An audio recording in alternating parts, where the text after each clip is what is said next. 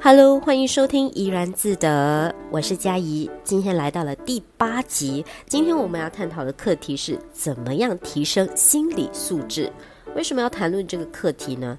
因为我发现到我们这个情绪管理是非常重要的，因为我们往往很多时候会有情绪失控的时候，对吧？像是我是一个呃妈妈嘛。然后又在念书，所以呃，好像早上起来我会要求孩子们要养成一个好习惯，一定要刷牙。但是你知道，小孩他们需要提醒，那但是你呃，就是你工作很忙嘛，如果要三番五次的一直提醒，你也会觉得啊，怎么怎么这么烦人？为什么小孩就不能养成好习惯，自己？呃，自动一点，对不对？要要更加的自律，所以呃，这个时候可能会对孩子发脾气，情绪失控，呃，但是这样的话也会影响到孩子，对不对？因为呃，我们向他发脾气，那这个孩子，父母就是孩子的一面镜子，所以如果我们经常向孩子发脾气，孩子也会同样的啊爱发脾气，这样是不好的。那来到了工作上的话。那可能很多时候我们会觉得，哎呀，我平时呃老是加班，工作很努力，总是呃尽善尽美，但是老板还是对自己的工作表现不满意，或是有时候还会呃从呃鸡蛋里挑骨头啦，或者是刁难呐，呃，有时候会碰到这样的呃。呃，情况的时候，我们难免会觉得心里很难受，对不对？呃，可能当下会，如果情绪没有办法控制的好的话，可能会回嘴。那这个时候，老板就会觉得说，嗯嗯，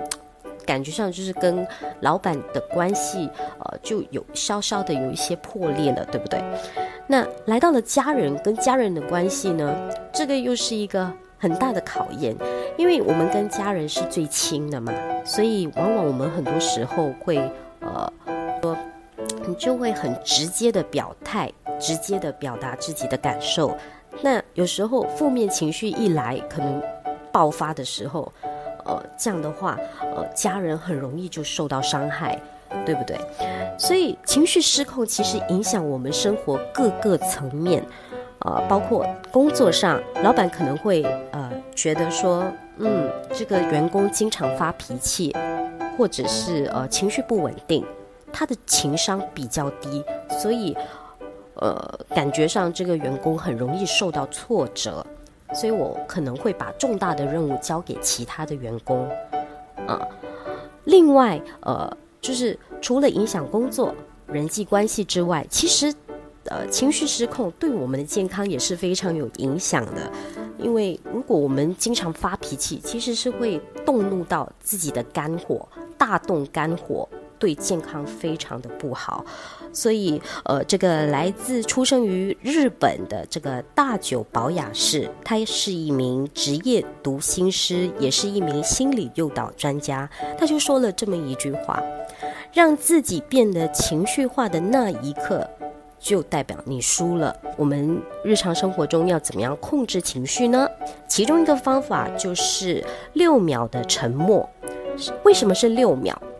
嗯，它的它的这个六秒的方法就是说，当你感觉上自己要爆发的时候，那你就可以在心中默数六秒，啊，这时候就可以慢慢的释放你的情绪，慢慢的控制。呃，为什么是六秒呢？因为其实是有一个科学原理的，呃，就是有一个说法，就是我们的怒气顶点最长只会维持六秒，